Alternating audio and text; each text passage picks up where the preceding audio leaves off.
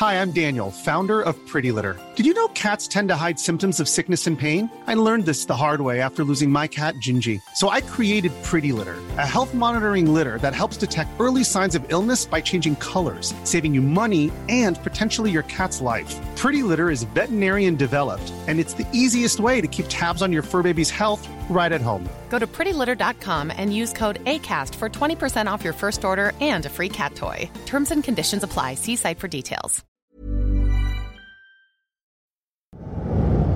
Kapatid ng best friend niya ang pumatay sa kanya? Imposible naman yata ang sinasabi mo. Bakit ka may dalang patalim?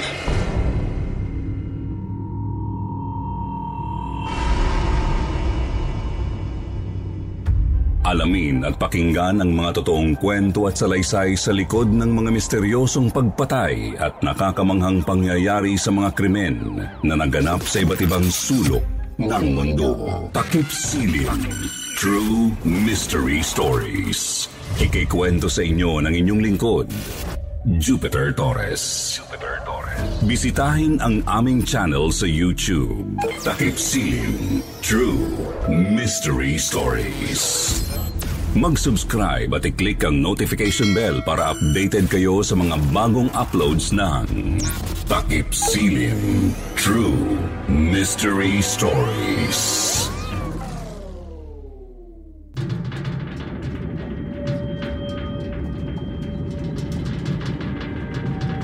Ito ang katotohanang bumabasag sa mga hirayang nakatago sa ugat ng isipan.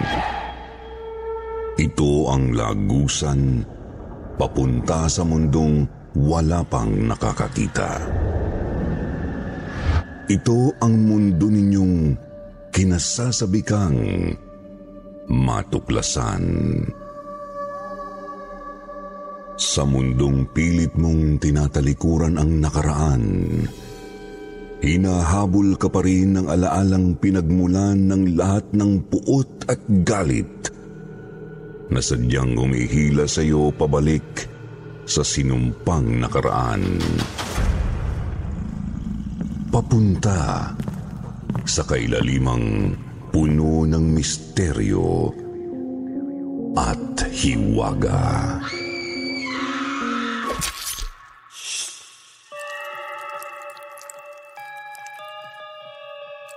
Magandang gabi sa inyong lahat. Ito po si Jupiter. Ang inyong tagapagsalaysay sa gabing puspus ng kababalaghan at katatakutan. Hatid namin sa inyo'y kakaibang kwentong hango sa katotohanan. Dito lamang sa channel na may pag-asa sa pag-ahon sa dilim. Ang kwentong Takip Silim.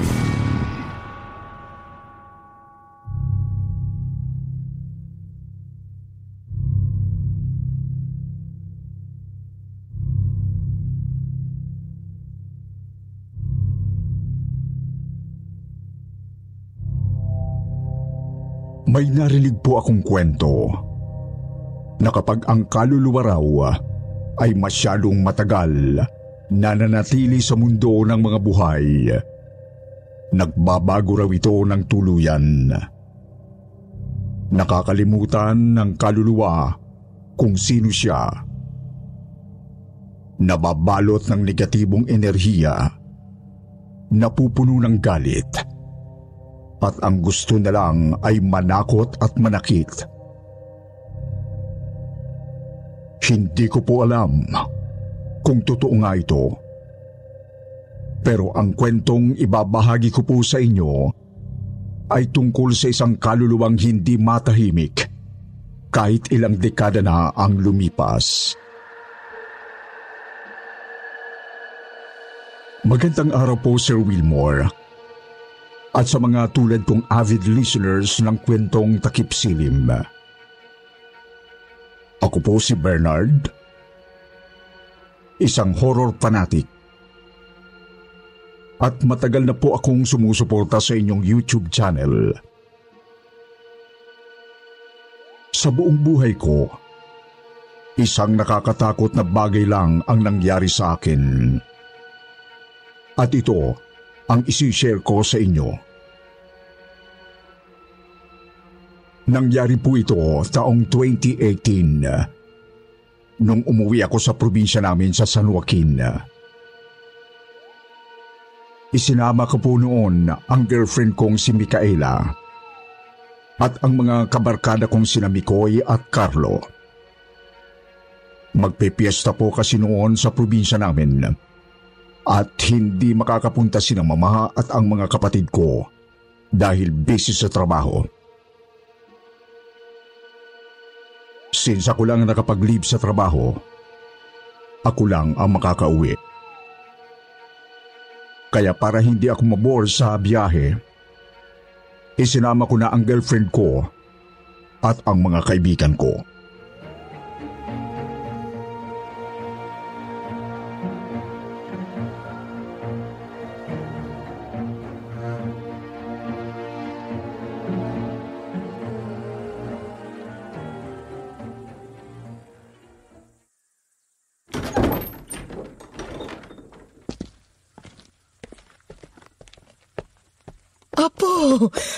Salamat naman at nakauwi ka. Lola! Namiss ko kayo. Wow! Parang di kayo tumatanda ah. May fountain of youth ba dito? Mas namiss ko ang pagkabolero mo. Mikaela, iha, masaya akong makita kang muli. Dalawang taon nang nakalipas mula nung una kitang nakita nang pumunta ako sa Maynila. Mano po, Lola? Ay, kaawaan ka ng Diyos. Oh, sino naman tong mga kasama ninyo? Hello po, Lola. Mikoy po, kaibigan ko sina Bernard at Micaela. Carlo po, kaibigan din po nila ako. Mano po, Lola? Ba, bigla yata naging anghel ang mga kaibigan ko ah. Huwag kayong maniniwala sa mga yan la. Mga anak ng demonyo yan. Uy, grabe ka naman sa amin. O siya, tama na ang asaran at baka kayo magkapikunan. Sigurado akong pagod na kayo sa biyahe. Ayusin niyo muna ang mga gamit niyo sa kwarto niyo at ako na may ipahahanda ko na sa mga katulungang hapunan natin. Yes, favorite part. Kainan! Kumilos na kayo.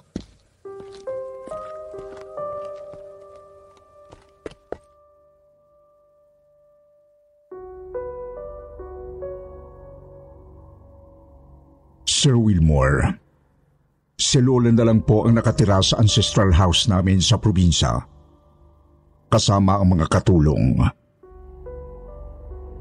Ilang beses na siyang kinukumbinsi ni Mama na sa Maynila na lang tumira. Pero ayaw niya. Pati ang mga tita at tito ko na nasa ibang bansa. Maraming beses na nag-offer na ipetisyon si Lola. Pero lahat sila ay nabigo. Mas gusto kasi ni Lola ang buhay probinsya. Tsaka, hindi rin niya kayang iwan ang bahay namin doon. Masyadong maraming memories at may significant value ito sa kanya. Kinagabihan, pagkatapos kumain ng dinner, nagpunta kami sa likod bahay. Doon matatagpuan ang lumang fish pond na pagmamay-ari ng pamilya namin. Sobrang laki noon na animoy lawa ang makikita mo. Malalim raw yon. Ngunit marumi na ang tubig dahil matagal na itong hindi ginagamit. Ayon sa mga katiwala, hitik raw ito sa iba't ibang klase ng isda nung araw. Pero ngayon, mistula na itong walang buhay. Sa totoo lang, medyo creepy doon kasi walang ilaw at napaliligiran ng mga matatandang punong kahoy.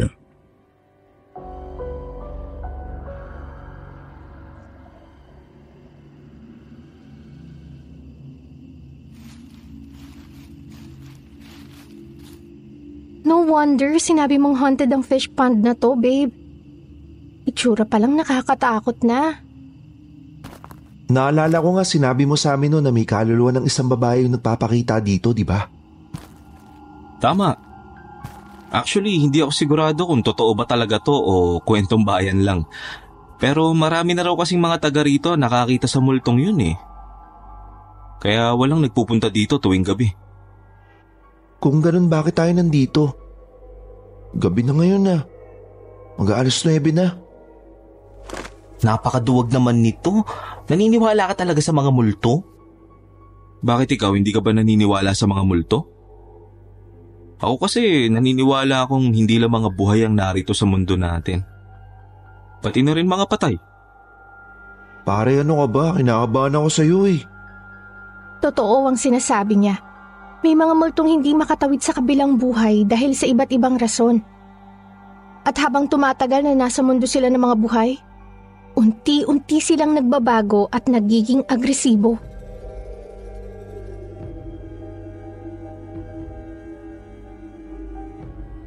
Kinilabutan po kami sa sinabi ng girlfriend kong si Micaela.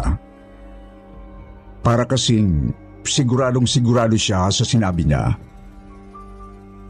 Weird dahil sa tagal na naming uh, magkasintahan. Kahit kailan ay hindi siya naging interesado sa mga paranormal na bagay. Nung unang beses ko ngang ikwinento sa kanya ang tungkol sa babaeng multo sa fish pond, hindi siya nagpakita ng interes. At parang hindi siya naniwala.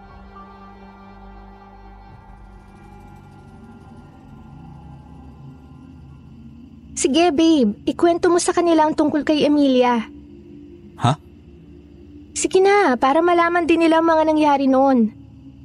Sige na pare, kwento mo na. Curious kami. Sino ba si Emilia? Kwento lang din kasi to ni Lola sa akin. At sa totoo lang, hindi rin ako sigurado kung totoo ba talaga to. Totoo siya. Totoo si Emilia. Ano? Si Emilia ang babaeng nagmumulto sa fish pond? Pero bakit? Anong motibo niya tsaka... Tsaka anong nangyari sa kanya? Pinatay raw siya ng isang lalaki dito mismo sa fish pond na to. May diferensya raw sa pag-iisip ang lalaking yun at kaibigan pa ng kanyang matalik na kaibigan. Ano? Imbis na tulungan siya ng kanyang best friend na makamit ang hustisya, mas pinili nitong magsinungaling at pagtakpan ng krimeng nagawa ng kapatid nito.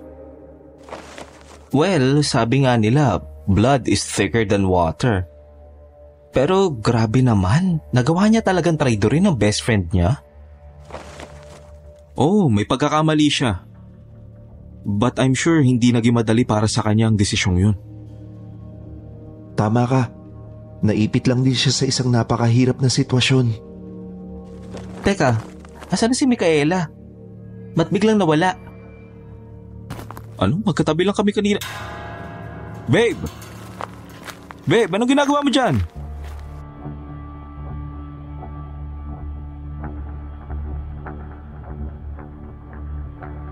Laking gulat ko po nang makita ko si Micaela na lumulusong sa fish pond. Ang bilis niya pong nakarating doon at ni hindi namin namalayan ang galaw niya. Mabilis kaming tumakbo patungo sa fish pond upang pigilan siya. Para kasing wala sa sarili ang girlfriend ko. Dire-diretso lang ang lakad niya hanggang sa umabot na sa kanyang bewang ang tubig. May tinitingnan siya mula sa di kalayuan na parabang tinatawag siya nito.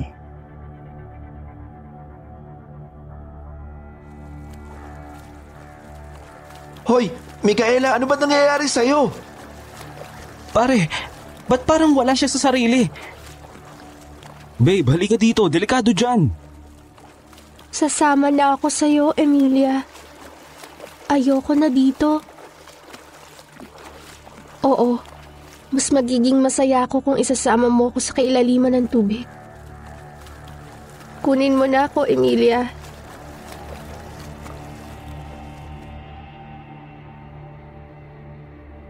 Sir Wilmore, doon na po kami nagpanik nang banggitin niya ang pangalan ni Emilia. Seryosong babae si Micaela, kaya imposibleng binibiro lang niya kami. Kaya gamit ang lakas naming tatlo, mabilis namin siyang binuhat upang makaahon mula sa tubig. Nahirapan kami dahil nagpumiglas siya at paulit-ulit pa rin tinatawag ang pangalan ni Emilia. Pero sa kabila ng takot, ginawa namin ang lahat upang hindi siya makawala. Sa awa ng Diyos, ay matagumpay namin siyang nailayo sa fish pond.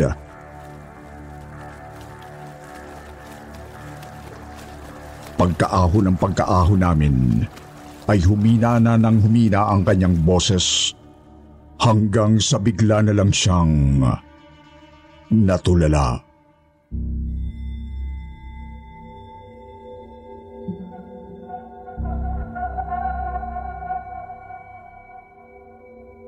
Dapat talaga hindi na tayo nagpunta dito sa fish pan pare. Alam mo naman palang may kakaiba dito. Ba't pa tayo nagpunta dito? Kita mo na kung ano nangyari. Pasensya na, hindi ko naman alam na magkakaganito. Tsaka hindi ko rin talaga inaasahan na totoo pala ang kwento ni Lola tungkol sa lugar na to. Pa- pare, nakikita niyo yun? Ha? Ang alin? Itinuro ni Mikoy ang madilim na parte ng fish pond. Ang lugar na gustong puntahan ni Mikaela kanina. At nahindik po kami sa aming nakita. Isang duguang babae ang nasa tubig. Hindi namin siya gaanong makita dahil malayo siya sa amin. At madilim doon. Pero sigurado kaming isang duguang babae ang nakatayo doon at tinititigang kami. Nakalubog ang kalahati ng kanyang katawan sa tubig at hanggang bewang niya lang ang nakikita namin. Emilia, kunin mo na ako. Umalis na tayo dito! Bilis!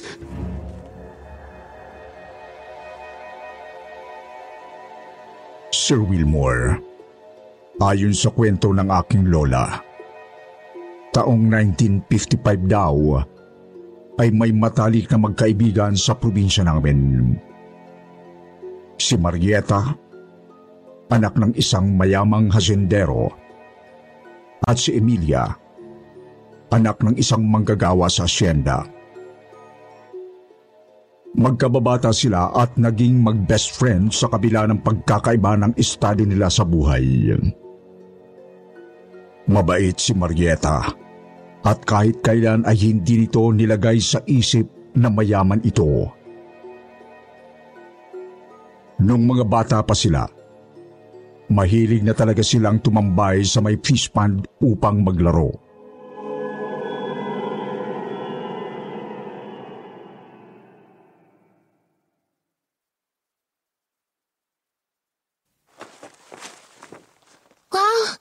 Ang ganda naman ng bago mong laruan, senyorita. Dalang tawag dyan, di ba? Ayan ka na naman. Di ba sabi ko sa'yo, wag mo na akong tawaging senyorita? Magkaibigan tayo eh. Ay, oo nga pala. Nakalimutan ko na naman. Tama ka. Dalang tawag dito. Binili to ni Daddy nung lumawas siya sa Maynila. Hayaan mo, marami pa naman akong ibang dal sa bahay. Bibigyan kita para may laruan ka rin. Talaga? Salamat, Marieta. Ang swerte-swerte ko talagang nagkaroon ako ng isang kaibigang katulad mo. Ikaw talaga. Basta, magkaibigan na tayo forever and ever. Hindi na magbabago yun. Oo, pangako ko yan sa'yo. Hoy, Marieta, umuwi ka na. Anong Marieta? Baka nakakalimutan mo mas matanda ako sa'yo. Ate Marieta ang itawag mo sa akin. Isusumbong kita kay mama. Isusumbong rin kita na nakikipaglaro ka na naman sa harap ng maruming batang yan. Bawiin mo nga yung sinabi mo. Hindi marumi si Emilia. Kaibigan ko siya.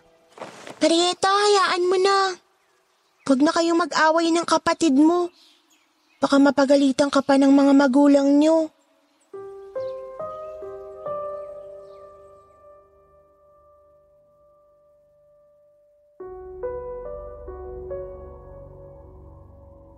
Matagal nang napapansin ng pamilya ni Marieta na may kakaiba sa pag-iisip ng kapatid niyang si Romel. Palagi itong nakikipag-away at agresibo.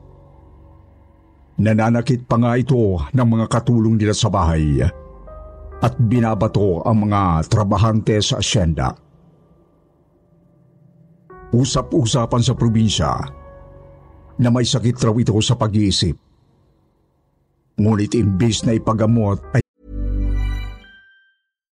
If you're looking for plump lips that last, you need to know about Juvederm lip fillers. With Juvederm Volbella XC and Juvederm Ultra XC, your lip look, whether it's subtle or bold, can last up to one full year with optimal treatment and no additional maintenance. Find a licensed specialist and see if it's right for you at juvederm.com today. That's J U V E D E R M.com. Add fullness to lips in adults over 21 with Juvederm Volbella XC or Juvederm Ultra XC. Do not use if you have severe allergies or a history of severe allergic reactions, or if you're allergic to lidocaine or the proteins used in Juvederm. Tell your doctor if you have a history of scarring or taking medicines that decrease the body's immune response or that can prolong bleeding. Common side effects include injection site redness, swelling, pain, tenderness, firmness, lumps, bumps, bruising, discoloration, or itching. As with all fillers, there's a rare risk of unintentional injection into a blood vessel, which can cause vision abnormalities, blindness, stroke, temporary scabs, or scarring.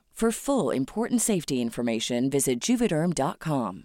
There's never been a faster or easier way to start your weight loss journey than with PlushCare. PlushCare accepts most insurance plans and gives you online access to board-certified physicians who can prescribe FDA-approved weight loss medications like Wigovi and Zepbound for those who qualify. Take charge of your health and speak with a board-certified physician about a weight loss plan that's right for you. Get started today at plushcare.com slash weight loss. That's plushcare.com slash weight loss. plushcare.com slash weight loss. mas pinili ng kanilang pamilya na wag na lang itong palabasin sa kwarto upang hindi makapanakit.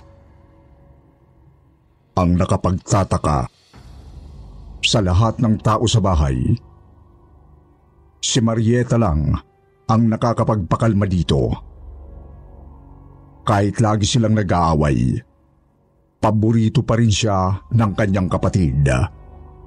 At palagi siya nitong hinahanap.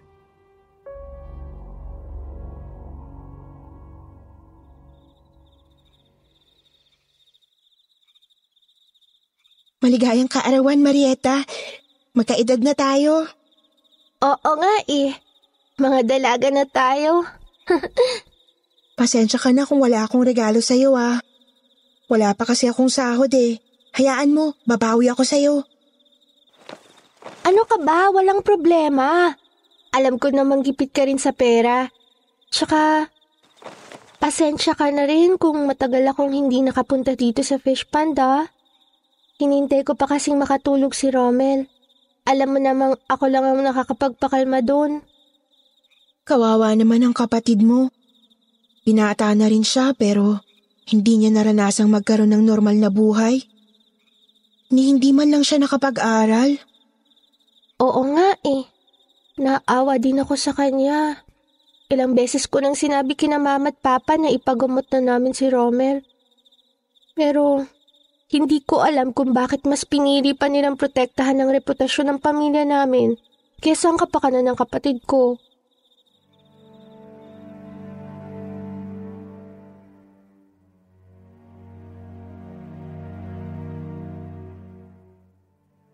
Lingid sa kanilang kalaman, si Romel pala at ang kondisyon nito ang babago sa buhay nilang lahat. Isang gabi, habang hinihintay ni Emilia ang kanyang kaibigan sa fish pond, si Romel ang dumating. Nagulangtan siya dahil matagal na itong hindi nakakalabas ng bahay. Nanlilisik ang mga mata ng binata at habol-habol ang hininga. Pero nagpanik na siya nang makita niyang may dala itong patalim na itinutok sa kanya.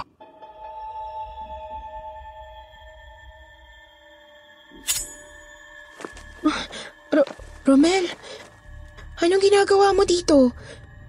Nasaan si Marieta? Tsaka, bakit ka may dalang patalim?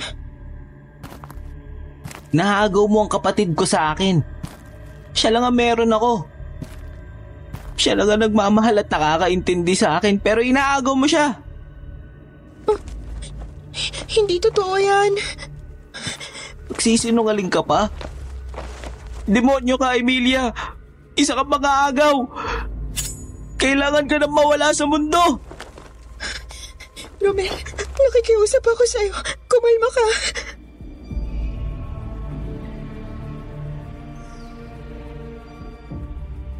Sa kasamaang palad, wala siyang nagawa ng sakmalin siya nito at walang awang pinagsasaksak ng maraming beses. Ayon sa kwento, sinubukan man labanan ni Emilia, ngunit mas malakas si Romel na tila ba sinaliban ng kung anong masamang espiritu. Pagkatapos noon, ay basta na lang nitong itinapon ang kanyang katawan sa kailaliman ng fish pond. Kinaumagahan ay natagpuan ng mga manggagawa sa asyenda ang katawan ni Emilia na palutang-lutang sa fish pond. Lahat ay nagulangtang, lalong-lalo na ang mga magulang nito na parang mamamatay na sa lungkot at sama ng loob. Pero bukod sa kanila, may isang tao pa ang labis na naghihinagpis. At yun ay si Marieta. Imposible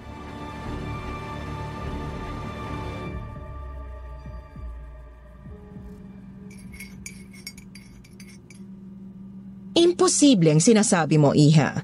Hindi nakakalabas ng bahay ang kapatid mo. Kaya bakit siyang pinagbibintangan mong pumatay sa kaibigan mo? Nakatulog ako sa kwarto niya kagabi at nang magising ako wala na siya. Sinubukan ko siyang hanapin sa buong bahay pero hindi ko siya makita. Kaya naisip kong puntahan si Marieta sa fish pond kasi alam kong hinihintay niya ako doon. Magpapatulong sana ako sa kanyang hanapin si Romel.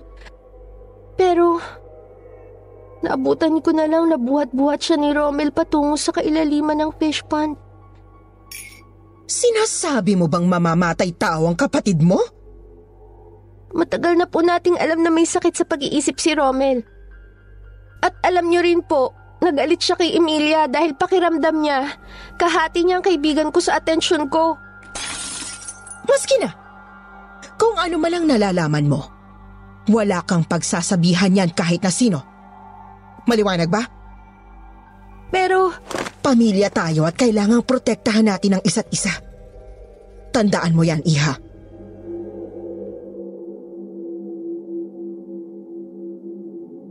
Hindi alam ni Marieta kung ano ang gagawin. Gusto niyang bigyan ng hustisya ang pagkamatay ng kanyang matalik na kaibigan. Ngunit hindi rin niya kakayanin kung makukulong ang kanyang kapatid. Bukod sa kanya, ay may isang katiwala pa pala sa asyenda ang nakakita sa ginawa ni Romel. Ngunit dahil mayaman at maimpluwensya ang kanilang pamilya sa probinsya nila, walang nagawa ang statement nito upang maipakulong si Romel.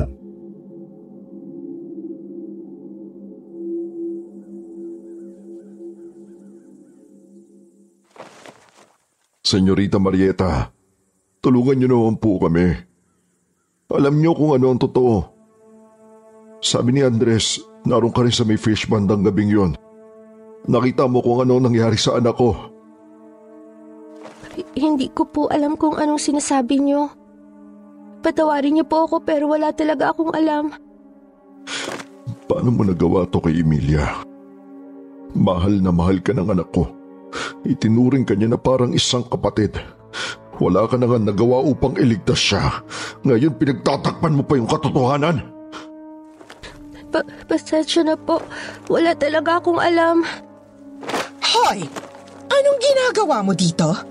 Ilang beses ko bang sasabihin sa'yo na wala kaming kinalaman sa pagkamatay ng anak mo? Bakit pati si Marietta iniipit mo? Mama, kumalma po kayo. Nagtatanong lang naman po siya. Pumasok ka na sa bahay, Iha. Ako na ang kakausap sa kanya. Kaya niyo namang kontrolin ang batas dahil sa kayamanan niyo. Pero sinusumpa ko. Hinding hindi niyo matatakasan ang kasalanan niyo. Lalabas at lalabas ang katotohanan. Magbabayad kayo!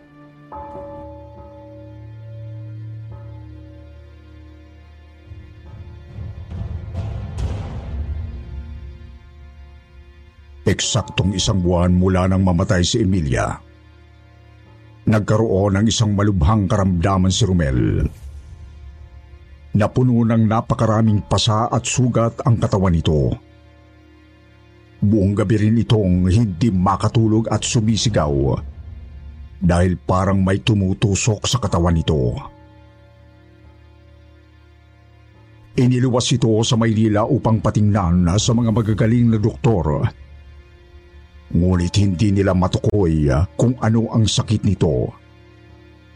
Unti-unting nanghina ang katawan ng kapatid ni Emilia. Wala silang ibang nagawa, kundi ang umuwi sa probinsya at alagaan si Romel sa abot ng kanilang makakaya. Kumalat ang balita tungkol sa nangyari dito at malakas ang paniniwala ng mga tao na ipakukulam raw si Romel ng mga magulang ni Emilia. Ang sabi pa ng ilan, may pinsan raw na mangkukulam ang ama ni Emilia na nasa kabilang probinsya. Gusto sana itong kausapin ni Emilia upang humingi ng tulong. Pero tinalo siya ng kanyang hiya. Papaano siya hihingi ng tulong sa ama ng kaibigang trinahidor niya? Pagkatapos ng halos tatlong buwang pakikipaglaban, tuluyan ang bumigay ang katawan ni Romel. Namatay ang kanyang kapatid at labis itong dinamdam ni Marieta at ng kanyang mga magulang. Kasabay naman ng pagkamatay ni Romel ay ang pag-ugong ng balitang marami na raw ang nakakakita sa kaluluwa ni Emilia na nasa fish pond.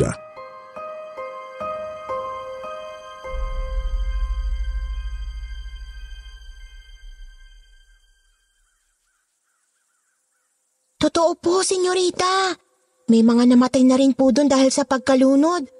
Para daw po kasi silang nahihipnotismo pag nakikita nilang kaluluwa ni Emilia. Bigla na lang silang lumulusong sa tubig at nalulunod. I- imposible naman yata ang sinasabi mo. Kahit ako po hindi naniniwala nung umpisa. Pero isang gabi, nang magpunta kami doon ng kaibigan ko, nakita talaga namin ang kaluluwa niya. Tuguan. Sobrang bigat ng titig. At para bang tinatawag kami. Mabuti na lang po at mabilis kaming tumakbo. Kasi kung nagtagal pa kami doon, baka po nahipnotismo na rin kami at nalunod.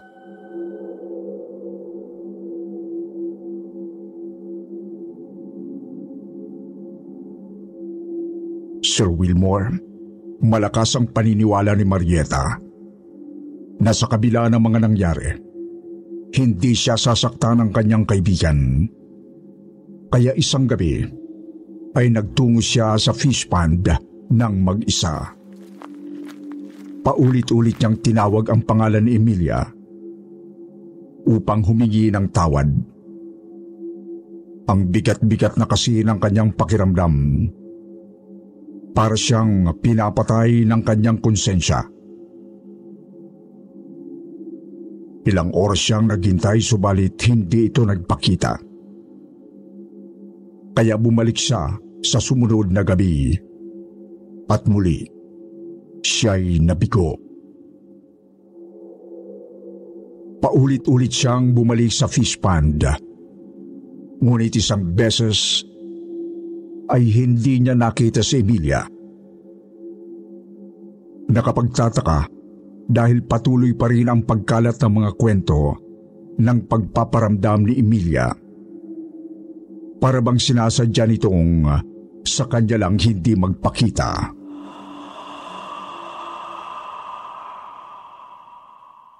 Tawarin mo ako, Emilia. Hindi ko sinasadya. Naguluhan lang talaga ako at hindi ko alam kung anong gagawin ko. Patawarin mo ako sa kasalanang nagawa ko sa'yo. Magpakita ka sa akin. Aking kaibigan.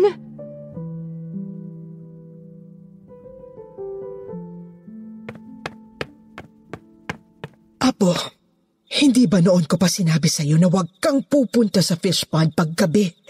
At isinama mo pa talagang nobya at mga kaibigan mo. Sorry, Paula. Hindi po ako nag-iisip.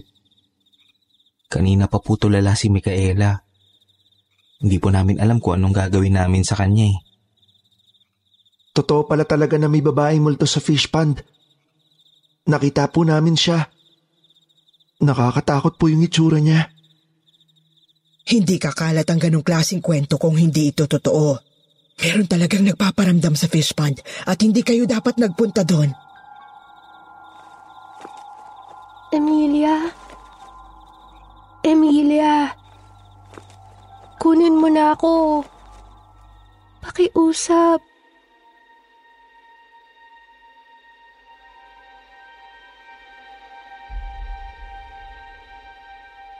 Tumawag ng pari si Lola upang tulungan si Micaela. Habang hinihintay namin ang pagdating nito, nagdasal lang kami ng nagdasal sa tabi ni Micaela. Paulit-ulit pa rin niyang tinatawag ang pangalan ni Emilia. Si Lola naman ay hindi mapakali at parang maluluha sa nangyari. Nang dumating ang pari ay agad nitong dinasalan na ang girlfriend ko. Sir Wilmore, dahil sa sobrang takot at halos hindi ko na maalala ang bawat detalye. Basta't ang naalala ko ay hinimatay si Micaela pagkatapos siyang dasalan ng pari. Hindi naman daw sinaniba ng masamang espiritu si Micaela.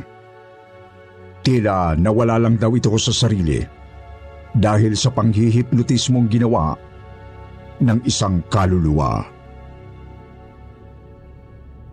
Hindi na rin bago yun sa pare dahil ilang beses na raw siyang ipinatawag dahil sa isang pangyayaring may kinalaman sa babaeng multo sa fish pond. Nang masigurong maayos na ang kalagayan ni Micaela, ay sakalang umalis ang pari.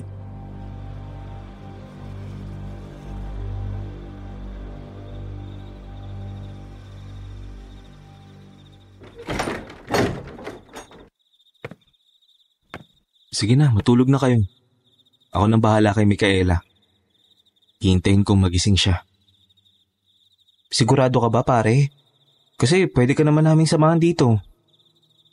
Hindi na, kaya ko na to. Pasensya na ulit sa pagdala ko sa inyo sa fish pond ha. Okay lang pare. Hindi mo naman inaasahan na ganun ang mangyayari. Wala ka namang kasalanan. O sige na. Magpahinga na kayo sa kwarto nyo. Bernard, apo, pantayan mong maigi si Micaela. Babalik-balikan ko kayo dito sa kwarto upang malaman kung kalagayan ninyo. Opo, La. Salamat po. Huwag mong kakalimutang magdasal. Kayo rin, Mikoy at Carlo. Magdasal kayo. Isama niyo na rin sa dasal niyo ang katahimikan ng kaluluwang nakita niyo. O sige na, ako'y matutulog na. Magpahinga na kayo ha. Sige po. Good night, Lola Marieta.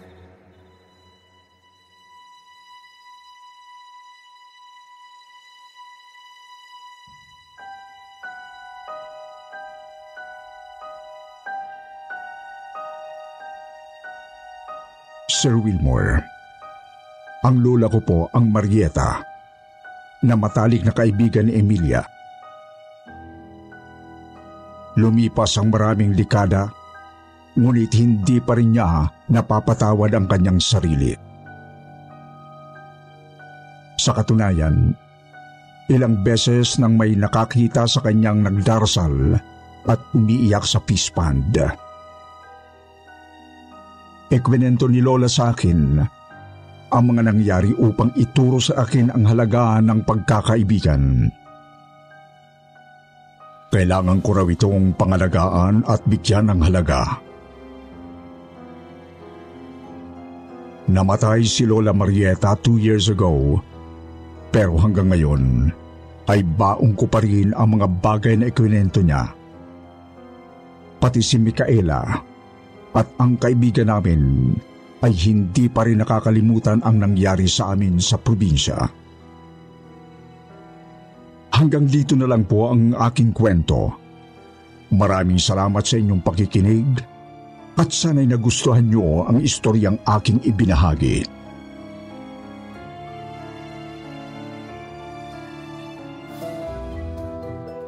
At ngayon naman ay dumako tayo sa paborito nating shoutout portion.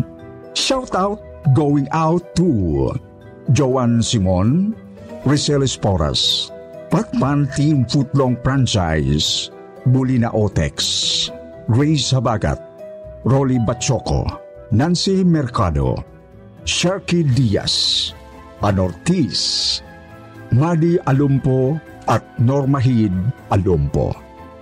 At magbabasa po tayo ng pinakamagandang comment galing kay Jonaifa Mamarinta at Roxanne Peach Old.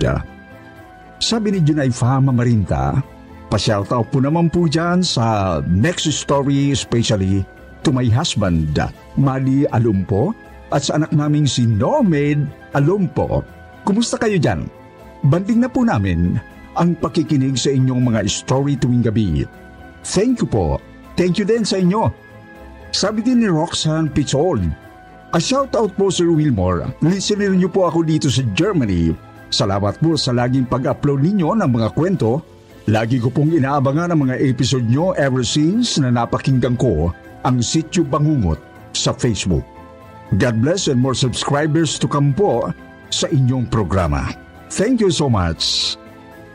Sa mga hindi nabanggit, sa susunod lang po, Huwag niyong kalimutan na mag-reply sa ating shoutout box na nasa comment para mag-shoutout ang pangalan niyo. Muli po, mula sa bumubuo ng kwentong takip silim at sityo bangungot, ito ang inyong lingkod. Nagpapasalamat.